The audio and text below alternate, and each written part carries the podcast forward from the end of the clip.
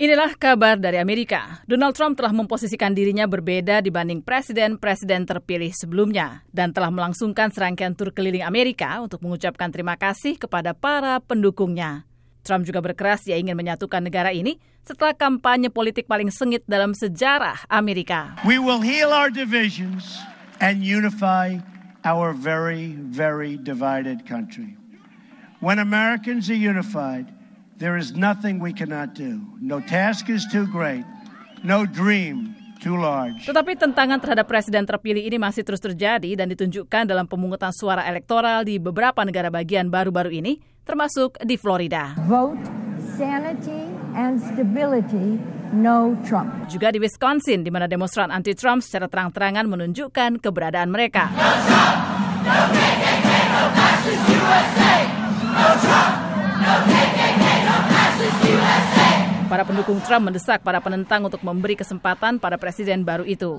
Anggota Kongres dari Partai Republik di negara bagian Texas, Kevin Brady, adalah salah seorang di antaranya. I think President Obama was divisive.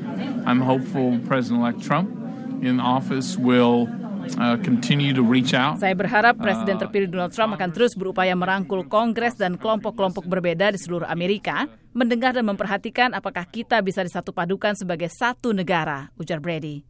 Ini harapan saya, tambahnya.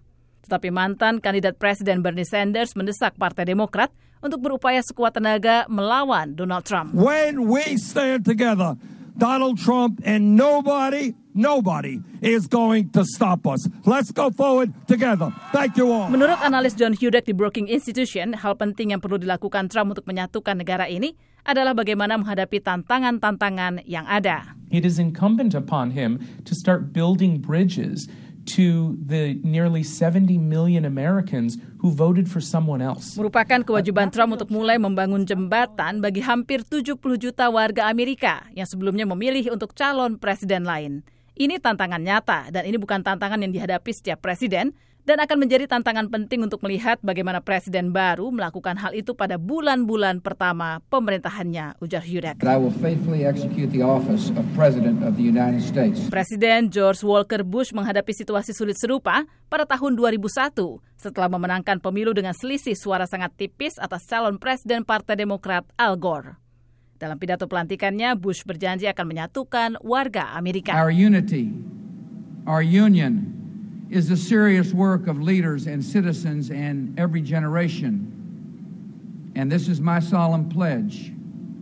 I will work to build a single nation of justice and opportunity. Pakar politik David Eagles mengatakan publik akan menyambut upaya apapun yang dilakukan Donald Trump untuk merangkul mereka. We've been a divided country here. Obviously, the election showed it. It was very close, uh, as expected. But I'm very hopeful when you look at history. Ya, kita uh, merupakan bangsa yang terpecah dan pemilu telah menunjukkan hal itu dengan sangat nyata. Sebagaimana diperkirakan, perbedaan hasil pemilu sangat tipis.